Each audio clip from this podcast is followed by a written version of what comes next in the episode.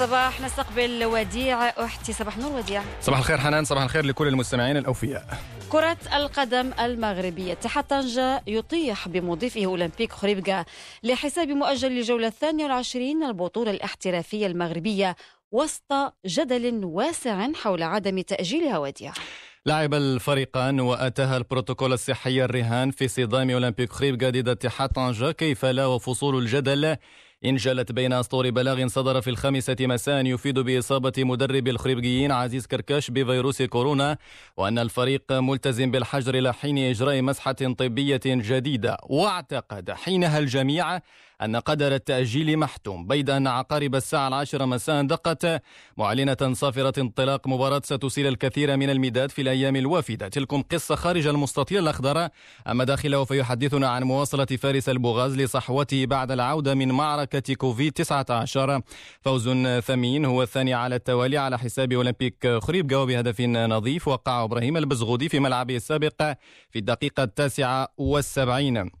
وبهذه النتيجة ظل اتحاد طنجة في المركز الخامس عشر برصيد 21 نقطة خلف خريبكا بفارق ثلاث نقاط. وفي مباراة ثانية مؤجلة عن الدورة الثانية والعشرين دائما تعادل أمس سلبا متذيل الترتيب رجاء بن ملالة مع فريق الدفاع الحسني الجديدي. اليوم تشد الأنظار صوب الكلاسيكو الناري والمثير بين حامل اللقب الوداد البيضاوي ومضيف الجيش الملكية.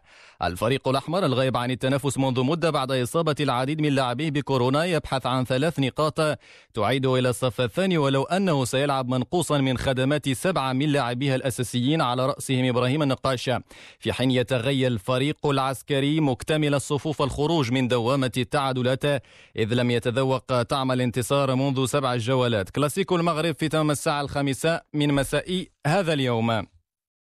في المغرب دائما قررت العصبة الوطنية لكرة القدم تأجيل مباراة الرجاء البيضاوي وسريع وتزم المبرمجة سلفا اليوم الأربعاء مؤجل الدورة الثانية والعشرين من البطولة الاحترافية إلى يوم الأحد السابع وعشرين من الشهر الجاري ابتداء من الساعة الثامنة مساء بالمركب الرياضي محمد الخامس بالدار البيضاء بسبب تسجيل ثمان إصابات بفيروس كورونا في صفوف لاعبي وطاقم فريق سريع واتزم وضع جعل الفريق يضع كل المصابين ومعهم جميع مخالطيهم في العزل الصحي لحين ثبوت عدم إصابتهم.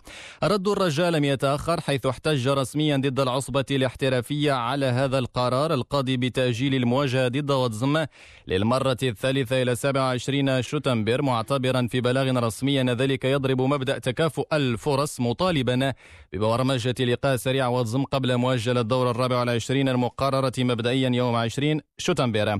قاريا وفي انتظار اجتماع الاتحاد الإفريقي لكرة القدم يوم غد الخميس ذكرت تقارير صحفية أن الكاف يتجه إلى تأجيل مباريات نصف نهائي مسابقتي دوري أبطال إفريقيا وكأس الكاف إلى شهر أكتوبر عوض شهر شتنبر الجاري بسبب صعوبة التنقل الحالي بين مصر والمغرب بسبب الوضعية الوبائية. ونذكر أن نصف نهائي Champions League بين الوداد والأهلي المصرية والرجاء ضد الزمالك أما حسنية قدير فيلاقي نهضة بركان في قمة مغربية في نصف نهائي كأس الكاف.